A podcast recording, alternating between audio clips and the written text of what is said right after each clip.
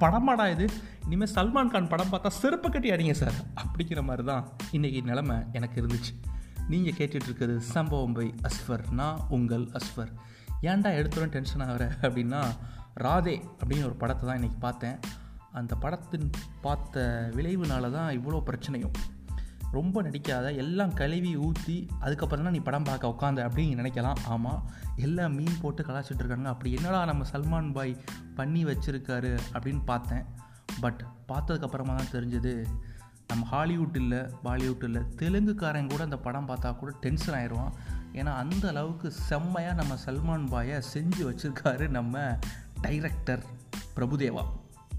ராதே படத்தோட கதை என்ன அப்படின்னா கதைன்னு கண்டிப்பாக வேணுமா என்ன? சல்மான் பாய் இப்போ சும்மா இருக்கிறாரு. லாக்டவுனில் ஒரு படம் பண்ணணும். அதனால் மும்பையிலே இருக்கிறனால மும்பையிலே இருக்கிற மாதிரி ஒரு கதை பண்ணி கொடுங்க அப்படின்னு கேட்டாங்கலாம் என்னன்னு தெரியல. ஸோ மும்பைனா நமக்கு என்ன ஞாபகம் வரும்? ட்ரக் ட்ரக் மாஃபியா ஓகே அதை கையில் எடுப்போம். மும்பையில் ஒரு ட்ரக் மாஃபியா இருக்குது யங்ஸ்டர்ஸ் எல்லாத்துக்கும் ட்ரக்ஸ் சப்ளை பண்ணி ஆளை கொண்டுகிட்டு இருக்காங்க. உடனே அவன் ஞாபகம் வரலாம். இது எங்கேயோ கேட்ட கதை மாதிரி இருக்கே. மும்பை ஒரு வேளை தர்பாராக இருக்குமோ அப்படின்னு நீங்கள் நினைக்கலாம். இந்த படத்துக்கு தர்பார் எவ்வளவோ பரவாயில்ல அப்படின்னு நம்ம பிரபுதேவா காட்டிட்டாரு. ஸோ அதனால் தர்பாரை மன்னிச்சு விட்ருங்க ஸோ வந்து இந்த ட்ரக் மாஃபியா வந்து பிடிக்கிறதுக்காக ஒரு என்கவுண்டர் ஸ்பெஷலிஸ்ட்டை அப்பாயின்மெண்ட் பண்ணுறாங்க அவர் வேறு யாரும் இல்லை நம்ம சல்மான் பாய் ராதே. அவர் வந்து அவ்வளோ தொண்ணூற்றி மூணு என்கவுண்டர் பண்ணியிருக்காரு. அவர் இப்போ சஸ்பென்ஷனில் இருக்கார்.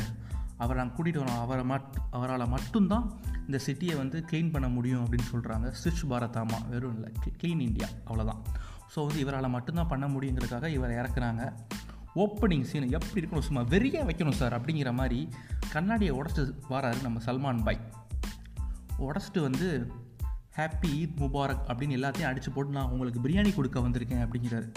அப்போ தான் எனக்கு தோணுச்சு எப்பா எப்பா இவன் சல்மான் பாய் இல்லைப்பா காதர் பாய் பிரியாணி கொடுக்க வந்திருக்கான்ப்பா அப்படிங்கிற மாதிரி ஓப்பனிங் சீன்லேயே சும்மா நம்மளை அலற வச்சுட்டாங்க. இதுக்கப்புறம் இந்த படம் எப்படி இருக்க போகுது அப்படின்னு எனக்கு நல்லா தெரிஞ்சு போச்சு. இதுக்கு ஏற்ற மாதிரி ஒரு லூஸு ஹீரோயின் தமிழ் சினிமாவோட கிட்டத்தட்ட எல்லா கிறுக்கு ஹீரோயின் லூஸு ஹீரோயின் எல்லாத்தையும் அளவெடுத்து ஆல்ட்ரு பண்ணி செஞ்சால் எப்படி இருக்கும்? அந்த மாதிரி ஒரு ஹீரோயின் தான் தீஷா பட்டானி. ஸோ வந்து படத்தில் ஒன்றும் வேலை இல்லை. அவங்க ஏன் இருக்காங்க எது இருக்காங்கன்னு அவங்களுக்கும் தெரியாது நமக்கும் தெரியாது. சரி வந்ததுக்கு ரெண்டு மூணு டான்ஸாக ஆடிட்டு போங்க. ஏன்னா நம்ம சல்மான் பாய் வந்து ஆட மாட்டார். ஆடுறது ரொம்ப கஷ்டம். அப்படியே ஆடினாலும் பார்க்குறது நமக்கு அதை விட கஷ்டங்க நீங்கள் கொஞ்சம் நல்லா ஆடுவீங்க இருக்காங்க நீங்கள் ஆடிட்டு போங்க அப்படின்னு சொல்லிட்டாங்களான்னு தெரில ஸோ அதனால டீஷா பட்டானியை ஹீரோயினாக ஃபிக்ஸ் பண்ணிட்டாங்க. நெக்ஸ்ட்டு வந்து ஜாக்கி ஷரஃப். அவர் காமெடி பண்ணுறாரா வில்லத்தனம் பண்ணுறாரா அப்படிங்கிற ரெண்டுக்கு நடுவில் குழம்பி போயிருக்காரு. டக்குன்னு ஒரு டாக்டராக பார்க்கணும். எவ்வளோ பெரிய வில்லன் ஒரு காலத்தில்? ச இப்படி வந்து பிகிலு இந்த மாதிரி ரதே அப்படிங்கிற படத்தில் வந்து சும்மா அவர் அடித்து உட்கார வச்சிட்டிங்களேடா. அது என்னமோ தெரில எல்லா படத்தையும் ஜாக்கி ஷரஃப் அடித்து ஜட்டியோட உட்கார வச்சுருவாங்க. இந்த படத்தில் மட்டும் மிஸ்ஸிங்கா இல்லை இல்லை. இந்த படத்துலையும் ஜட்டியோட ஒரு சீன் இருக்குது ஸோ பார்த்து என்ஜாய் பண்ணுங்கள் வாழ்த்துக்கள் ஜாக்கி சரஃப் அடுத்து பரத் யோ நீ எங்கே இங்கே பண்ணிக்கிட்டு இருக்க? அப்படிங்கிற மாதிரி தான் இருந்துச்சு. என்னதான் காதல் படத்தில் நெங்கன்னு லூஸ் மாதிரி நடித்தாலும் ரொம்ப அருமையான ஒரு ஆக்டர் ஏன் தமிழில் இருந்து இங்கே பாலிவுட்டுக்கு வந்தாருன்னு தெரில எல்லாத்துக்கும் காரணம் அந்த பேரரசு மாம்சா தான் இருக்கும். ஏன்னா திருத்தணி பழனி போன்ற ஊர் பேரை பஸ் ரூட்டு பேரெலாம் படமாக வச்சு எடுத்து பரத்தோட கரியரே காலி பண்ணதில் ஒரு பெருமை வந்து அவருக்கும் கண்டிப்பாக சேரும். வாழ்த்துக்கள் சின்ன தளபதி அவர்களே. எதுக்கு? சரி அதுக்கப்புறம் நம்ம மேக்கா ஆகாஷ் நீ என்னம்மா இங்கே பண்ணிக்கிட்டு இருக்க? பாவம் வர்ற ஒவ்வொரு சீனில் ஒன்று கழுத்தை அடித்து உடச்சு விட்றாங்க இல்லை மூக்கில் பதம் போயிடுறாங்க. ஸோ வர்ற ரெண்டு சீன்லையும் ரத்தக்காக வாங்கி அந்த அம்மா உட்காந்துருக்கு ஏன் வந்துச்சுன்னு நமக்கும் தெரியல அதுக்கும் தெரியல. இதெல்லாம் தாண்டி வில்லன்னு ஒருத்தன் இருக்கிறான் சில வில்லனை பார்க்க அப்படியே எரிச்சலாக இருக்கும். அதெல்லாம் தாண்டி ஒருத்தனை எப்படா பார்த்தாலே அடிக்கணும் போல தோணும் அப்படின்னு ஒரு காமெடியில் கேட்பாங்கல்ல. அது மாதிரி இந்த வில்லனை பார்த்தாலே அப்படியே எரிச்சலாக வருது. இவனை ஃபஸ்ட்டு சீனில் அடித்து கொண்டுருங்க படமாவது சீக்கிரம் முடியும் அப்படிங்கிற மாதிரி ஒரு எரிச்சலான ஒரு வில்லன் கடைசி வழக்கம் போல் எல்லா படத்துலையும் வர்ற மாதிரி அடித்து காலி பண்ணிடுறாரு நம்ம சல்மான் பாய்.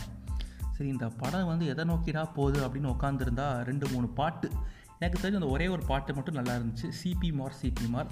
அதுதான் எனக்கு இந்த படத்தில் தெரிஞ்ச ஒரே ஒரு பாசிட்டிவான விஷயம்னு சொல்லலாம். கிளைமேக்ஸ்லாம் நெருங்கி போகும்போது உயிரை கையில் பிடிச்சிட்டு உட்காந்துருக்கணும் ஏன்னா வில்லனும் சரி நம்மளும் சரி ரெண்டு பேரும் அப்படி தான் ஒரே சுச்சுவேஷன் தான் இருக்கும்.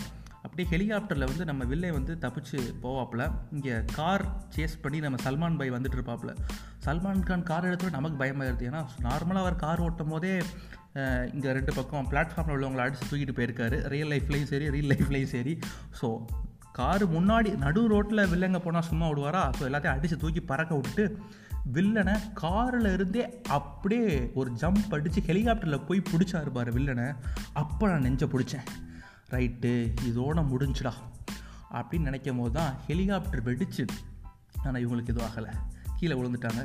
அதுக்கப்புறம் எப்படி நம்ம வில்லனை அடித்து கொள்கிறாரு அப்படிங்கிறது தான் கிளைமேக்ஸு அதெல்லாம் தாண்டி வில்லன் அடிச்சுட்டு ஒரு வாட்டி முடிவு பண்ணிட்டா என் பேச்சை நானே கேட்க மாட்டேன் அப்படிங்கிற டைலாக்கை சப்டைட்டிலோட ஹிந்தியில் சொல்கிறாரு ரைட்டு யுத்தமே இன்னும் ஒரு சத்தியமூர்த்தி ஐபிஎஸ் அப்படின்னு நினச்சேன். ஏன்னா டேரக்டட் பை பிரபுதேவாவில் ஸோ இதெல்லாம் காட்டணும்ல. வாண்டட் படத்தையே அப்படியே சும்மா பட்டி டிங்கரிங் பார்த்து எடுத்து நம்ம கையில் ரதே அப்படின்னு கொடுத்துருக்காரு பிரபுதேவா. ஸோ அவருக்கு கோடி கும்பிடு போட்டு எப்பா நீ பாலிவுட்லேயே இருப்பா தயவு செஞ்சு இந்த பக்கம் வந்துடாத. ஏன்னா வில்லு போன்ற அருமையான படங்களை பார்த்த அனுபவம் எனக்கு நிறையா இருக்குது ஸோ அதனால் கண்டிப்பாக நான் சல்மான் பாயோட ஒரு தீவிரமான கன்னி அப்படின்னா இந்த படத்தை நீங்கள் பார்த்துட்டு என்ஜாய் பண்ணுங்கள் ரொம்பவே உங்களுக்கு பிடிக்கும். இல்லை இந்த படத்தில் வந்து நிறையா ஓட்டணும் எனக்கு நிறையா ரசிக்கணும் பார்த்து அப்படின்னா கண்டிப்பாக பாருங்கள் ஆக்ஷன் பிளாக்கில் கூட விழுந்து விழுந்து சிரிப்பீங்க. அந்த மாதிரி ஒரு படத்தை தான் எடுத்து வச்சுருக்காங்க. So Salman bhai just forgive me and உங்கள் ஃபேன்ஸ்க்காக படம் பண்ணுறீங்க ஓகே பட் நார்மல் ஆடியன்ஸும் நம்மளை என்ன நினைப்பான் அப்படிங்கிறதெல்லாம் மைண்டில் வச்சு படம் பண்ணிங்கன்னா ரொம்ப நல்லாயிருக்கும் அடுத்து உங்கள்கிட்ட இந்த மாதிரி படத்தை எக்ஸ்பெக்ட் பண்ணுறதா இல்லை சுல்தான் மாதிரி ஒரு படத்தை எக்ஸ்பெக்ட் பண்ணுறதா அப்படின்னு சுல்தான்னா ஜெய் சுல்தான் மாதிரி இல்லை அந்த சுல்தான். அந்த மாதிரி படம்லாம் பார்த்து சிலுத்து போய் சில்லரெல்லாம் விட்டு அரிச்சேன் ஸோ இப்படி ஒரு படத்தை கொடுத்துட்டாரு. That's okay shit happens that is life tata bye bye see you